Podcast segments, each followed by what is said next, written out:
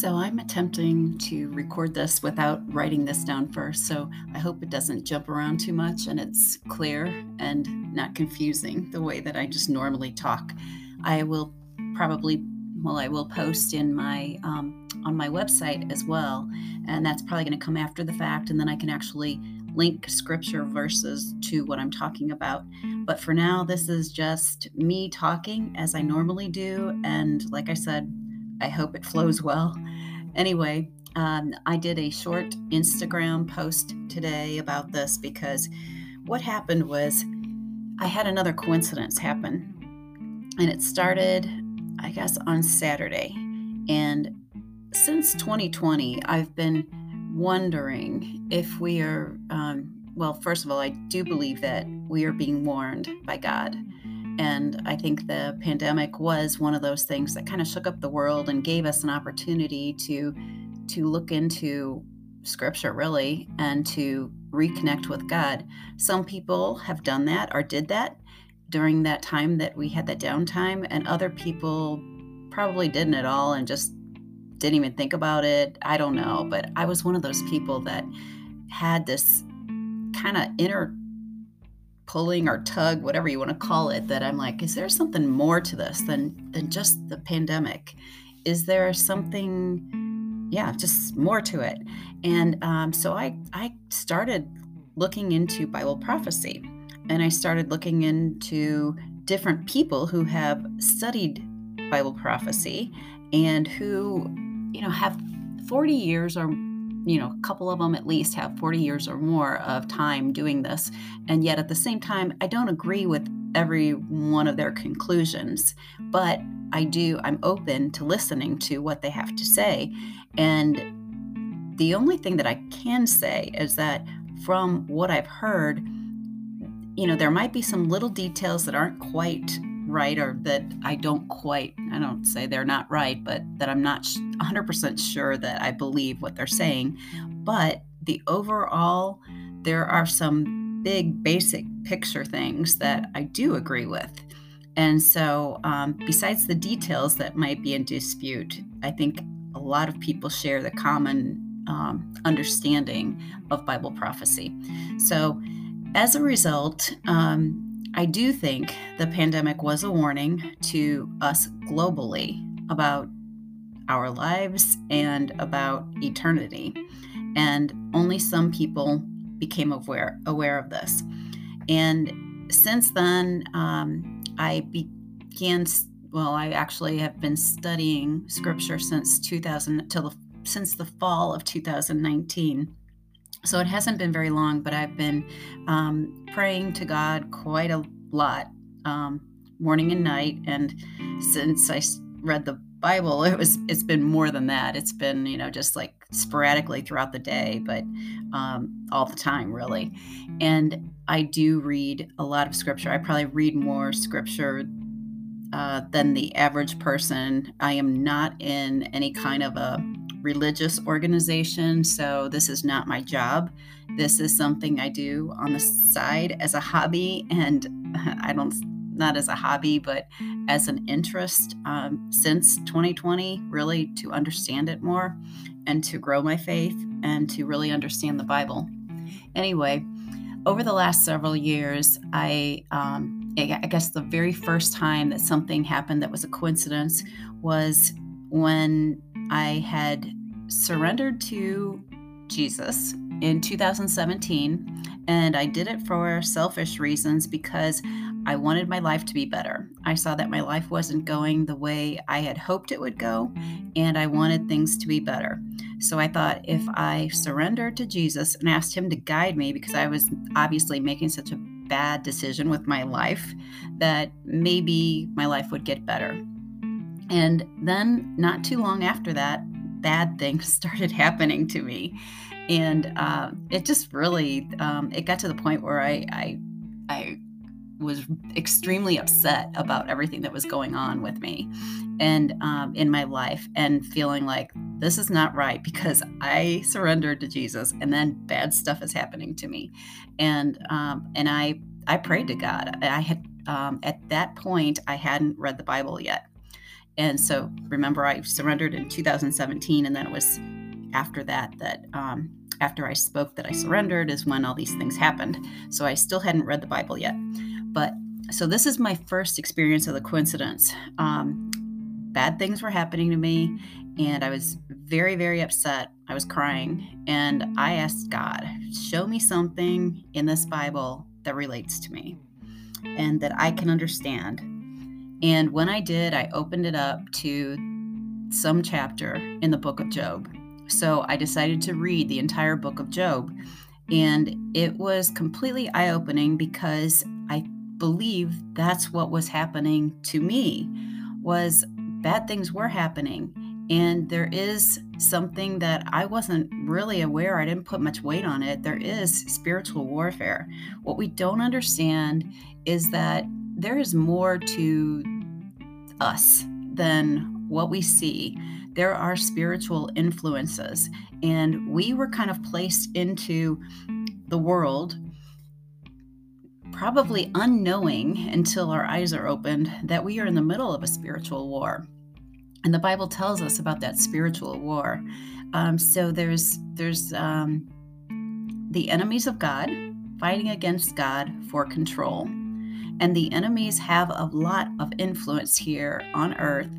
And if we don't make a conscious decision to reject the enemies, we are pretty much under their control, believe it or not. People always talk about being slaves to something. We don't even realize that we are slaves to God's enemy. And it is shown by our actions. They say that you can tell the nature of a person, or if God's spirit is in a person, by the fruit that they bear, meaning their actions, the fruit they bear, how they act, their type of person, their character. You can tell if God's spirit is within someone. Well, the same thing, you can tell if the enemy's spirit is affecting someone by their actions. So again, this is very eye-opening, but that sideway was just to explain that this is something spiritual that's happening. So when I opened the Bible, I understood from God that what I was experiencing was a spiritual attack because my heart was in the right place. I wanted to do the right things, and there were just like bad things happening and beyond my control. I couldn't do anything about them, and I was going through them. Well, in the story of Job, he did too, but it was a test. God was allowing those bad things to happen because he was testing Job. He knew Job was a righteous person, but the enemy, which is the devil or Satan, whatever you want to call it, is trying to separate people from God. And that was the whole premise of the encounter, was that Satan was saying, if I do all these bad things to Job, Job will turn from you, God. And God was saying, no, I don't believe so. Well, Job didn't turn from God. He did get angry about all the stuff that happened to him. But then in the end, God turned everything around for Job and gave back everything that Job had lost. And this is, whether this is a literal story or who wrote this or whatever, or the validity of it, I mean, I believe it because it's the Bible. I believe in the Bible after lots of looking into it. So I do believe in the Bible. Now, whether this is a literal story or this is a symbolic story, either way, it tells the same story. It tells us that there are spiritual influences in this world. It tells us that even if these spiritual influences have an effect on our lives, that God will make it better. The story about the restoration of Job and his family and his fortune and his health, all those things were restored, could very well be and is symbolic of the end when God reigns on earth, on a new earth, with his people. And the kingdom of heaven is here on earth. God's kingdom comes to earth, and that's in the Bible as well. So, long dissertation there about the book of Job and my experience, but that was the first time. So I recognized it, and that's how scripture responded to questions that I had. I had another one that I is very personal, and I don't really want to share it, but it was I had asked about a situation, and I had asked God for the answer to that. And I opened up the Bible after praying that and asking for that clarification. And he showed me a verse, and I didn't like what it said. And I was like, okay, I don't understand that. Show me something else. And I closed the book. And how does a book open to the exact same page in this thousands of page Bible? But the book opened to the exact same page. And it was not anything that I had studied before, or, you know, I didn't have the page press, you know, where it would just naturally open to that. It wasn't any of those situations. And I know this. And so it opened to the same exact page, and it was something I did not want. I didn't want that answer. And so I, again, said, okay, God, all right, I don't really like that. I'm not getting it. Show me something else. And then God went back to the book of Job, or I opened it up, and it was the book of Job, which is all about testing or spiritual influences and impact on someone. And so I was like, okay, I get that. I understand that. I said, but still, I am not understanding your answer to my question. Please show me something that makes it very clear. This is the fourth time I've opened up the Bible at this point. The fourth time he shows me the same exact verse that I didn't want in the very beginning. I got back to it. And not only that, but I think it had to be like 1 month later, what that verse talked about actually happened. And then I knew this was more than a coincidence. So then there was, I'm trying to think of another time. I think there's another time where this came to be too, about a coincidence. But, you know, well, definitely when I ask questions and pray and I'm being sincere, I'm not using it as a, you know, I'm not playing around with it. I mean, I'm sincerely asking God for clarity and wanting to know something. And so recently, so I do this a lot, and the Bible, when I open it up, it is a relevant verse to what I am asking. I do get something. I do get some clarity. It's like I get an answer from God by what I read. And that does happen. I can't think of a time that it hasn't quite worked.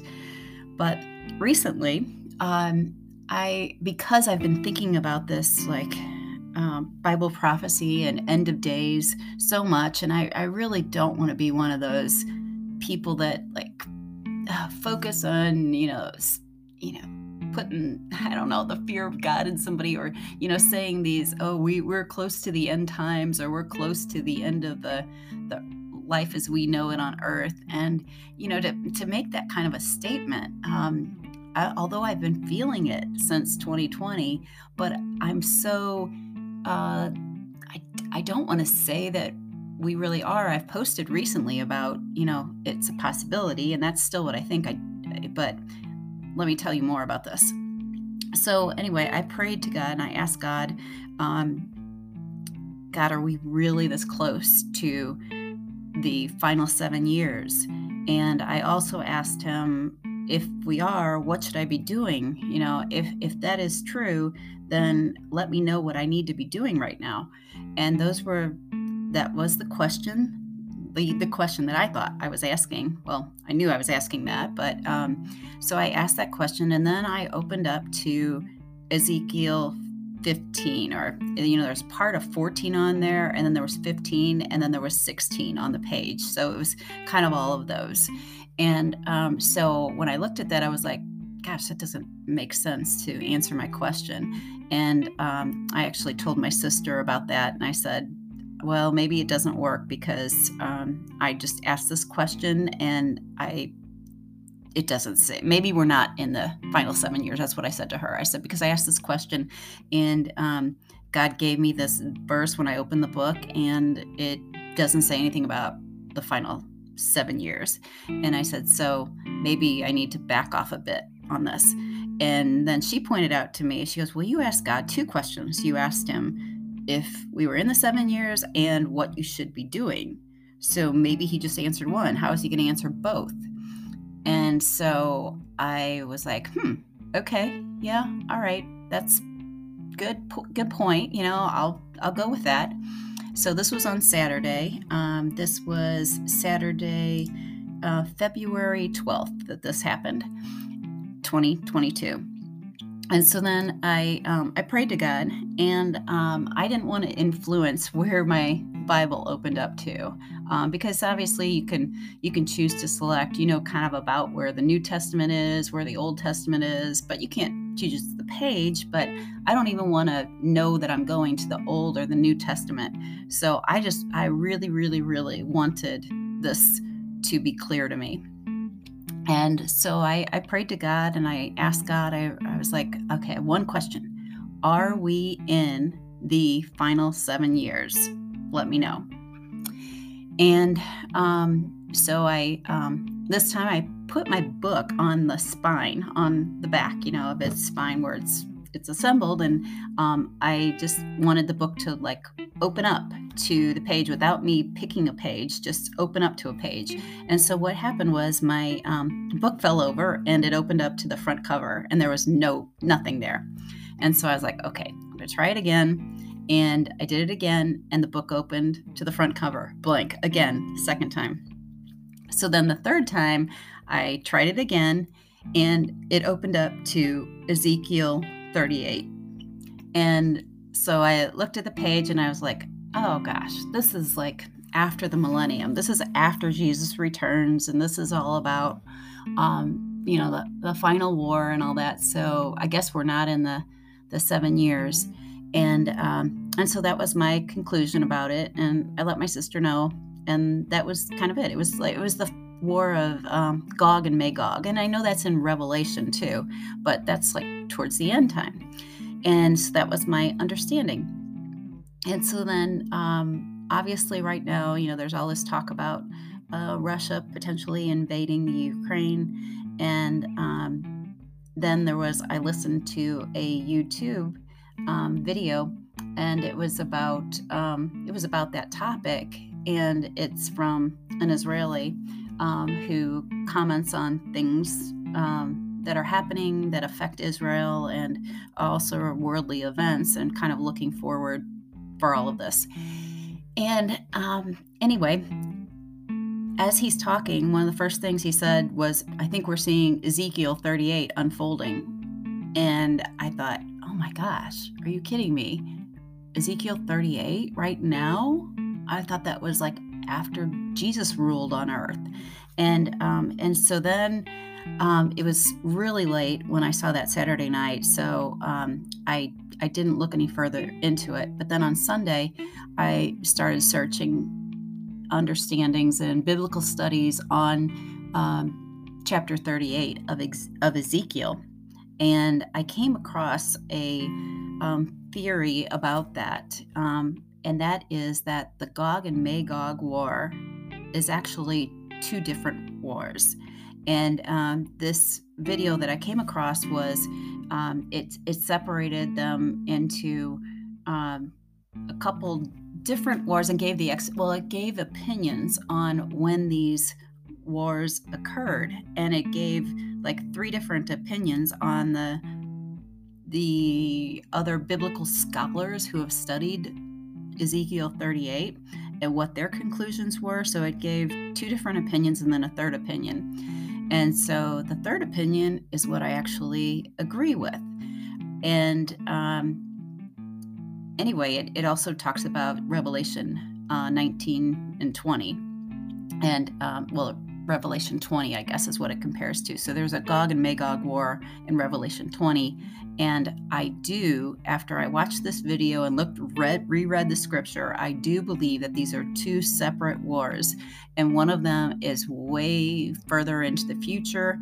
But the other one, the theory on that war is that it begins before the Antichrist is revealed. And it is a very, very long war that continues until Armageddon happens and Jesus returns. And that is what I do agree and believe after I read the book. So then what that told me is that the Ezekiel 38 that I opened up to it was relevant, and it did have to do with the final 7 years. So I really believe we are in the final 7 years. There's something else that's occurring too. I mean, there's so many things. I think I need to probably make a separate podcast or write about all the different things that are lining up with Bible prophecy that are happening today. But this is one, and here's what Ezekiel 38, the war in there. It has different members of the world involved in this. And you have to understand or know who all these different ancient names, who they are today. And that's how you understand who's part of this. But basically, there is an alliance forming. And I think we're seeing this today. But the alliance is Russia, Turkey, Iran, Egypt, or Sudan. Those are all the countries that will be involved under this Gog and Magog. So that is listed in Ezekiel 38. And anyway, we're seeing that alliance happening right now. We're seeing those friendships being, or those ties, or those political ties happening right now. And so I do believe, I feel like this is affirmation. And then last night, I wanted to read further back into Ezekiel to see what the chapters were leading up to this. And when I got to Ezekiel 33, it made me again think that maybe this is what I need to do. And that's the whole reason why I'm making this podcast and writing about this, because of this verse. It said, "But if the watchman sees the sword coming and does not blow the trumpet to warn the people, and the sword comes and takes someone's life, that person's life will be taken because of their sin. But I will hold the watchmen accountable for their blood." So to me, this is like, if we have our eyes open about something, we keep our mouths shut about it, we're doing a disservice to other people. We are not allowing people the same benefit that we have. Everyone can make their own choice about whether they want to heed this warning or they want to ignore it. That's not our issue or concern. I mean, it is a concern to us if we want people to have eternity, but we're in a time right now where you cannot blow off the Bible. You really need to get into the Bible and know what's written, because there will be so much testing of everyone, and the decisions that we make will have an eternal consequence on our life. Our lives will be immortal, and we may have a physical death, but there are also people who are not going to have a physical death according to the Bible. They will transition, ascend to Jesus, to meet Jesus in the sky when Jesus returns. So those people, there's some people who are living righteously that will not experience a death, who have repented, really is the right word for it, but basically have asked God for forgiveness and have asked God for His Holy Spirit to come into their life, to guide their life. And those are the people who will be living righteously, but you have to stay connected, because without God's Spirit, you're on your own. And with God's Spirit, you have God's protection. And the thing that you want to protect most is your eternal life. You don't want that to be taken from you. And there is a very, very, very strong deception that Jesus foretold in the Bible that will overtake even some of His elect. And those are the people who believe in Jesus, who are Christians, who do follow, but maybe they're not as strong of a Christian as they could be. And those people are open to deception. And it's going to be pretty serious for people. Obviously, if Jesus is saying this is going to happen, it will happen to some, and I don't want it to be anybody that I know. And so I hope and encourage any Christian that hears this and has people in their life who they know are not saved, that they reach out to those people in a very caring way to hopefully have them to share eternity with. On a lighter note, since we are going to be immortal beings, with all of the craziness that's been going on in the world, I personally love to travel, but there's been a lot of things that make traveling a little bit of a challenge and uncertain, and all the requirements and the quarantining and everything that's going along with travel. I've basically decided my travel days may be coming to an end, and I'm okay with that because I know that I'm going to, as long as I stay within Jesus, God's protection, that I will have the opportunity to travel anywhere that I want to later. And I would love to see Jerusalem. I'd love to see Israel, but I want to wait until Jesus is ruling there because I don't want to go there now. I would like to wait until that time and then be able to see all the beauty that God has in store for us. And that's something that I really hope that people start to understand. I mean, read Revelation 22. Because I think it's maybe 21 and 22. It's about the new earth that God has in store, and it's also about the warnings of who's not going to make it in and that Jesus will be coming back. So there is an eternity. I mean, when people die here on earth, we naturally, in a worldly mindset, we are sad. We feel like they are gone forever. They are not gone forever. They are in a transition. They basically have kind of gone to sleep, and they will be waking up when Jesus returns and coming back to life. I know that sounds crazy to people who don't believe, but that's the truth. That's in the Bible.